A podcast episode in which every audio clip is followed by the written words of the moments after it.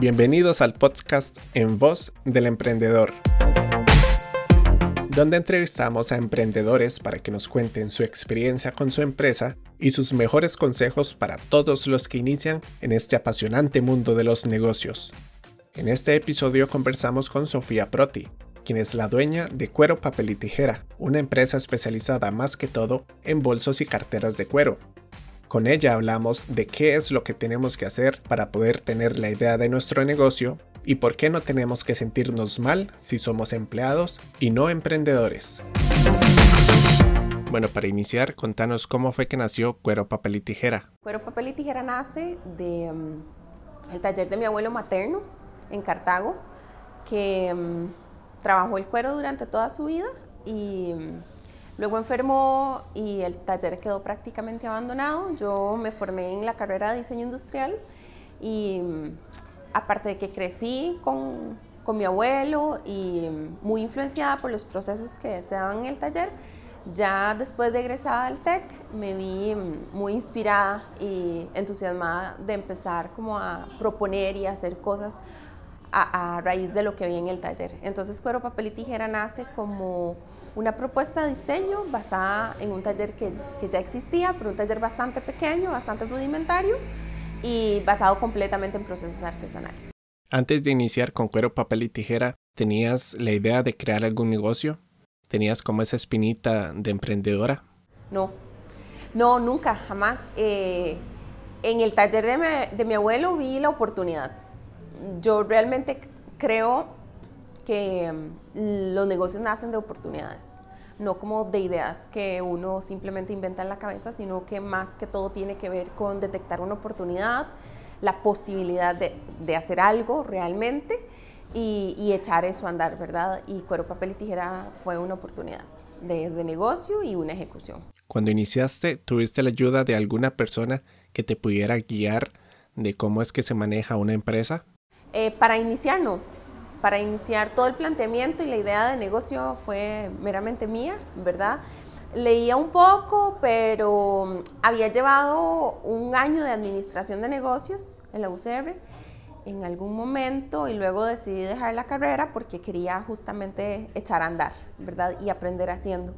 Entonces planteé mi negocio, tuve una visión de, sobre eso, empecé a trabajar y como a los tres años del, inicio, inicio, inicio, sí empecé a necesitar eh, ayuda un poco de, orden en números, de empezar a proyectar, eh, de tener un poquito más de mm, asesoría en lo que tenía que ver con, con estrategias, básicamente estrategias de negocio.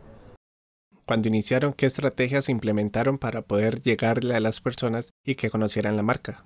Eh, la, la, estrategia más la más puntual que, hice en ese momento y que creo que fue clave eh, fue dejar de querer hacerlo todo, ¿verdad? Como creativo o como creativa quería proponer un montón de cosas, quería hacer muchas cosas, quería eh, pasar del cuero a la tela, la tela con el cuero. Em, y el, primer paso que dimos fue como hagamos una cosa, hagamos una sola cosa y eso es eh, como el, gran consejo de estrategia que Marce plasmó en mí desde ese momento y algo que hemos venido fortaleciendo mucho, el, el aprender a hacer algo, echar a andar un negocio, pero haciendo una cosa, no queriendo hacerlo todo a la vez. Y ese, esa fue como esa primer em, gestión estratégica que nos llevó para luego dar a conocer el producto que me decías, ¿verdad? Eh, decidimos apostar por algo que en ese momento empezaba y que eran las ferias el FIA, las ferias de diseño estaban iniciando en ese momento y se convirtieron en una muy buena plataforma. No podría decir que lo son en este momento necesariamente porque eso se ha ido transformando a lo largo de los años, pero en su momento fue un muy buen canal de promoción para cuero, papel y tijera. En todo este tiempo, ¿cuáles han sido los mayores retos que han enfrentado para poder crecer? La inversión que requiere eh, el desarrollo de un artesano. El producto que está hecho a mano requiere de una habilidad de una persona, requiere de la destreza de, un artesano que ejecute eso con cierta calidad. el desarrollo, por más que encontres un artesano que ya sabe hacer bolsos o que, o sea, incorporarlo dentro de tu visión de negocio y ponerlo a trabajar en paralelo con lo que vos querés hacer, toma muchísimo tiempo. Y no es solamente como el tiempo de estar ahí en taller, sino que conlleva el entendimiento de todo un entorno alrededor de ellos, el entendimiento del entorno del mercado, del producto que está esperando y del, del producto que está esperando el mercado y del producto que vos estás desarrollando. Conectar esos dos mundos, conectar el mundo del artesano y conectar el, el mundo del consumo, o sea, del cliente final, es un trabajo muy difícil de hacer. Toma mucho tiempo y creo que ese es el reto más grande y es en lo que hemos tratado de ser más consecuentes. ¿Cuál ha sido ese proceso de innovación, de creatividad? de poder crear siempre algo nuevo y no estarse repitiendo? Ir a lo básico. O sea, mi proceso creativo llegó a alojarse durante un tiempo en el cuero como material propiamente.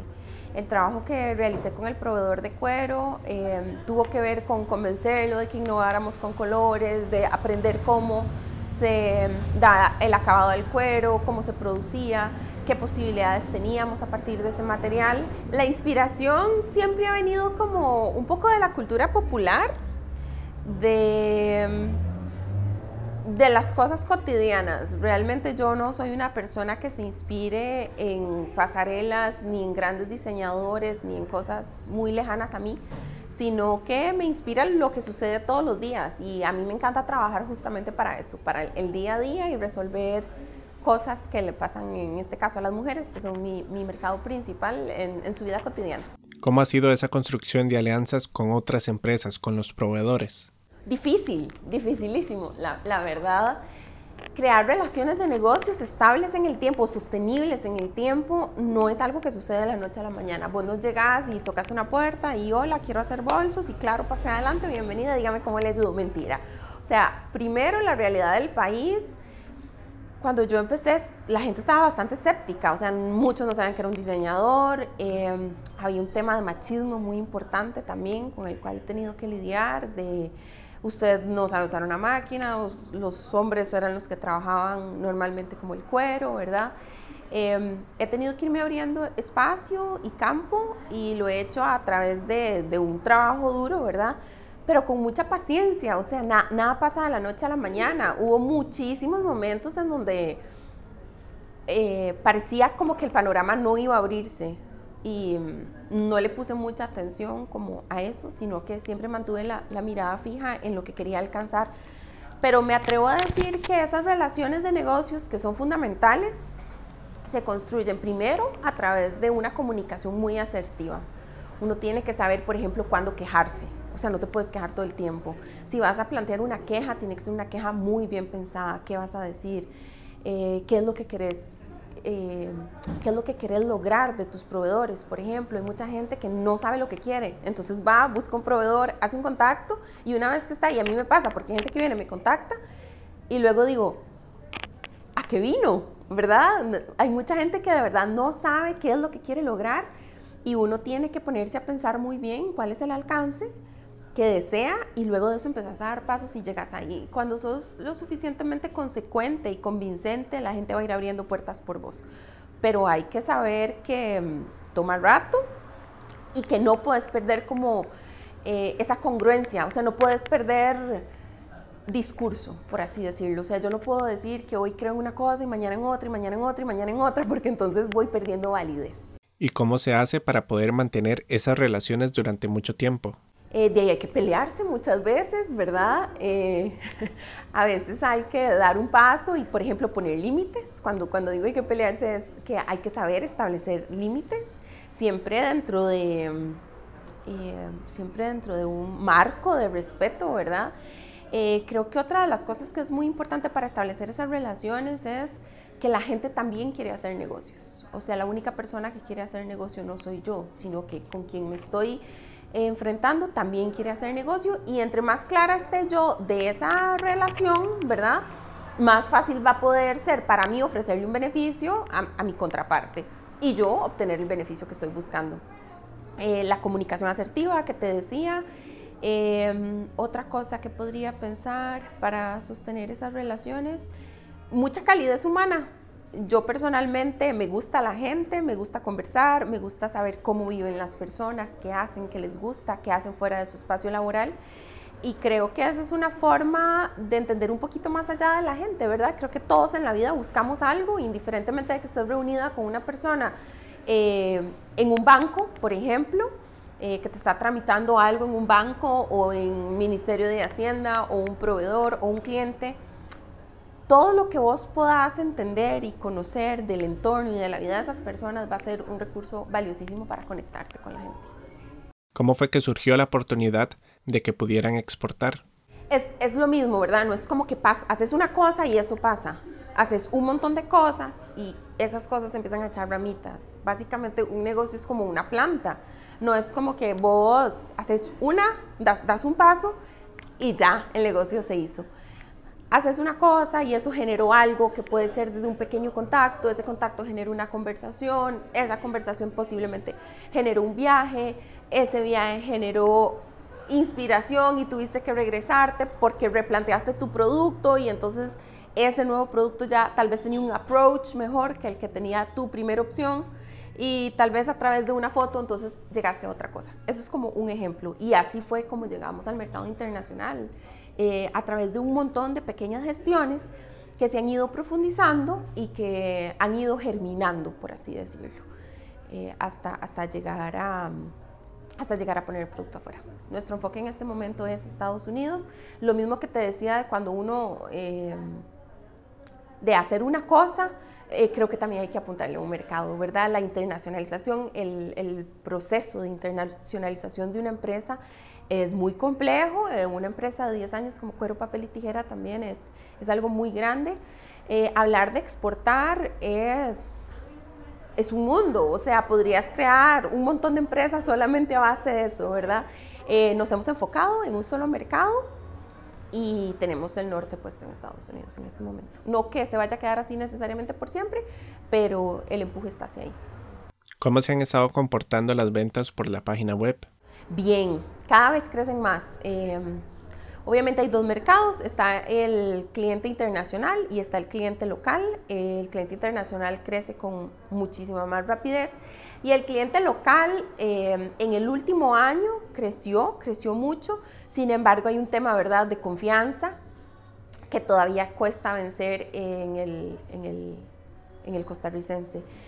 Sin embargo, creo que em, es hacia ahí, hacia, y, lo sabemos todos, es hacia dónde van los negocios. Hay que fortalecer mucho todas esas, eh, todas las gestiones a nivel virtual, o sea, redes sociales, sitio web. Em, nosotros trabajamos mucho en dar cada vez más soluciones para que la gente pueda comprar, indiferentemente de dónde esté. Mm, ahorita en este momento ni siquiera estamos perfilando a nuestro consumidor de acuerdo a una ubicación geográfica. Para nosotros una persona en Estados Unidos y en Costa Rica, eh, lo único que realmente hace una diferencia es la lengua, ¿verdad? El, idioma que habla. Pero el mundo está tan globalizado y estamos todos tan sumergidos dentro de lo mismo que mm, una mujer de mi edad hoy en Estados Unidos... Eh, entre ella y yo realmente las diferencias. Eh, obviamente pues hay contextos sociales y culturales, pero Cuero, Papel y Tijera es una marca global y nosotros apostamos a personas que tienen esta globalidad en sus mentes, ¿verdad? Y que piensan y viajan y leen mucho, entonces no se sienten diferentes a personas que están en, en otro país. Igual, por ejemplo, nosotros hablamos de turistas, que es un muy buen mercado para nosotros, pero turista puede ser alguien que se mudó a Costa Rica desde hace ocho años y que vive acá y que tal vez es alemán y que dentro de tres meses tal vez esté en Nicaragua y que después se regrese a Costa Rica. O sea, em, tratamos de no establecer eh, barreras geográficas en este momento para nosotros, sino que más lo que hacemos es perfilar al cliente, su conducta, sus gustos, sus preferencias, su nivel económico, capacidad de pago, pero en dónde esté ubicado no. ¿Qué estrategias utilizaron ustedes para aumentar su presencia en las redes sociales? ¿Fue todo orgánico o estuvieron pagando mucha pauta? No, ha sido súper orgánico, súper, súper, súper orgánico. Em, la comunicación y todo lo que, lo que hemos logrado a nivel de redes ha estado bajo nuestra propia, nuestro propio desarrollo. Em, ha sido un cliente que ha traído otro y otro y otro. Tal vez en el último año hemos pagado un poquito más de pauta, sin embargo, también es algo bastante espontáneo. Em, responde como estrategias de venta que vienen un poco más, más desde atrás, no tan puntualizadas como de, por ejemplo, en Facebook queremos tener tantos seguidores. Nunca hemos tenido como objetivo un número de personas que nos sigan. Em, y lo que buscamos más que todo es con los que están ahí, los que están pendientes de nosotros y los que quieren escuchar de nosotros, decirles cosas que tengan mucho sentido. Em, yo creo que una de las grandes fortalezas de las redes sociales de cuero, papel y tijera es que genera mucha empatía. Hablamos muy directamente, lo que te decía antes, que es la forma en que nos relacionamos. En realidad, eh, nos relacionamos con el proveedor, como nos relacionamos con el cliente, como me relaciono con mis colaboradores y así me, me relaciono también en redes sociales. Y es directo, sin mucha complejidad y siendo muy transparente. Entonces, sobre esa base, el cliente se ha sentido muy enganchado y, y siempre quiere más. Entonces, en, digamos, en esas ganas de más del cliente es que nos movemos. ¿Cuántas personas trabajan con ustedes en este momento? 10 personas directas, tenemos 10 empleos directos y toda la producción de taller y empleos indirectos, pero que igual dependen de nuestro negocio, suman como 25 personas. ¿Cómo fue ese aprendizaje de manejar gente? de poder crear eh, un buen equipo de trabajo? Es como ojo, en realidad. Creo que es una de mis fortalezas. Creo que tengo como, como talento tal vez eh, el conectarme con las personas. Soy muy perceptiva y la mayoría de las personas que he contratado las he encontrado en la calle. O sea, las veo, veo su actitud, mido en poco tiempo como sus capacidades y digo, esta persona me puede ayudar en tal cosa. Y voy y les hago una oferta. Eh, he pasado ya, obviamente, pues conforme pasa el tiempo te vas formalizando, pero los procesos de contratación y los procesos de contratación se han ido formalizando también, pero creo que al final eh, lo que predomina en la gente que trabaja conmigo es, su actitud todos tienen un componente en común y es que son creadores de algo. Son personas con una actitud increíble hacia construir, hacia eh, levantar lo que esté caído. Todos proponen, son creativos y mm, ese es como el ingrediente de la gente cuero, papel y tijera. ¿Cuáles características tuyas crees que han influido mucho en el éxito de la empresa? Mucho enfoque. Soy una persona muy enfocada. Em, me dejo aconsejar. Eh, uno tiene que saber dejarse asesorar, pero también hay que elegir muy bien de quién recibís consejo, de quién recibís asesoría. En este momento hay muchísima gente en la calle. Algo que, mm, algo que suma mucha dificultad a este tipo de negocios es, yo no emprendí como con un líder o con alguien a quien seguir y me habría encantado como tener una empresa en Costa Rica que yo dijera, quiero ser como esta empresa y que eso me marcara un norte. He ido abriéndome camino en un montón de cosas. Eh, me costó mucho encontrar un mentor, por ejemplo. En este momento eh, tengo una persona que es un referente para mí, pero es una, una persona que se educó en otros tiempos, es un señor ya muy grande y lo elijo como mi mentor porque mm, es una persona muy sabia en, en sus decisiones humanas y en sus decisiones de negocios. Pero yo habría querido muchísimas veces que existiera una empresa que yo dijera, yo, yo quiero que Cuera Papel y Tijera sea así. Y no, no era así. Entonces he tenido que valerme de mi intuición, que es además otra de mis fortalezas.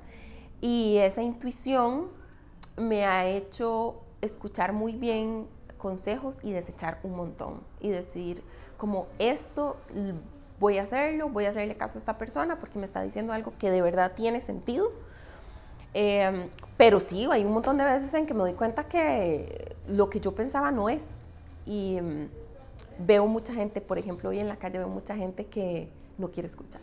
O sea, que está convencido de que tiene la razón, está convencido de que su idea es la mejor y que hay un montón de cosas que le gritan, porque de verdad el mercado a uno le grita las cosas.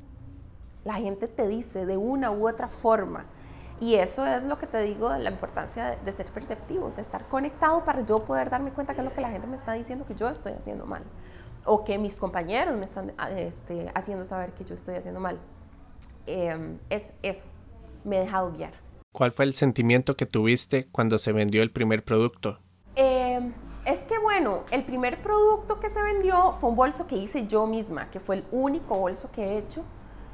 Em, y mi sentimiento era un sentimiento muy confuso porque yo no creía en lo que estaba, en lo que estaba haciendo. Y fue un chico que me pidió que le hiciera un bolso.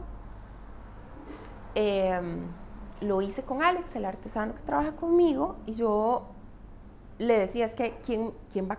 Porque él me decía, ¿por qué no haces bolsos? Y yo le decía, es que, ¿quién va a comprar bolsos? O sea, hay bolsos por todo lado, todo, todo los centros comerciales están llenos de bolsos. Yo no creo que hacer bolsos sea un negocio.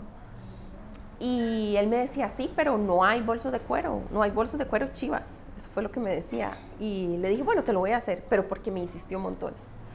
Cuando yo estaba haciendo ese bolso, descubrí que ese proceso me había encantado. Y cuando fui y le entregué el bolso al chico, también me di cuenta que le estaba dando algo que por lo menos en el país no, no existía. Y ahí fue donde te digo que detecté una oportunidad. Eh, no fue como un gran entusiasmo, sino que fue como una gran sorpresa. Se había abierto como un mundo de posibilidades en mis ojos y entonces creo que estaba sorprendida. ¿En ese momento ya existía cuero, papel y tijera como tal? Bueno, sí existía cuero, papel y tijera como, como nombre. Yo, a ver, yo cuento la vida de cuero, papel y tijera desde el año 2008, que fue cuando establecí una, una sociedad se hizo un registro, se registró la marca y demás. Antes del 2008, como en el año 2006, dos años antes, yo empecé en un proceso de experimentación con la encuadernación, que era lo que hacía mi abuelo, y sí había inventado ya el nombre y tenía un loguito y trabajaba con eso, pero ese tiempo yo no lo considero como tiempo de empresa, sino que creo que fue como un tiempo de darle forma a una idea. ¿Cuáles crees que han sido las claves del éxito de cuero, papel y tijera?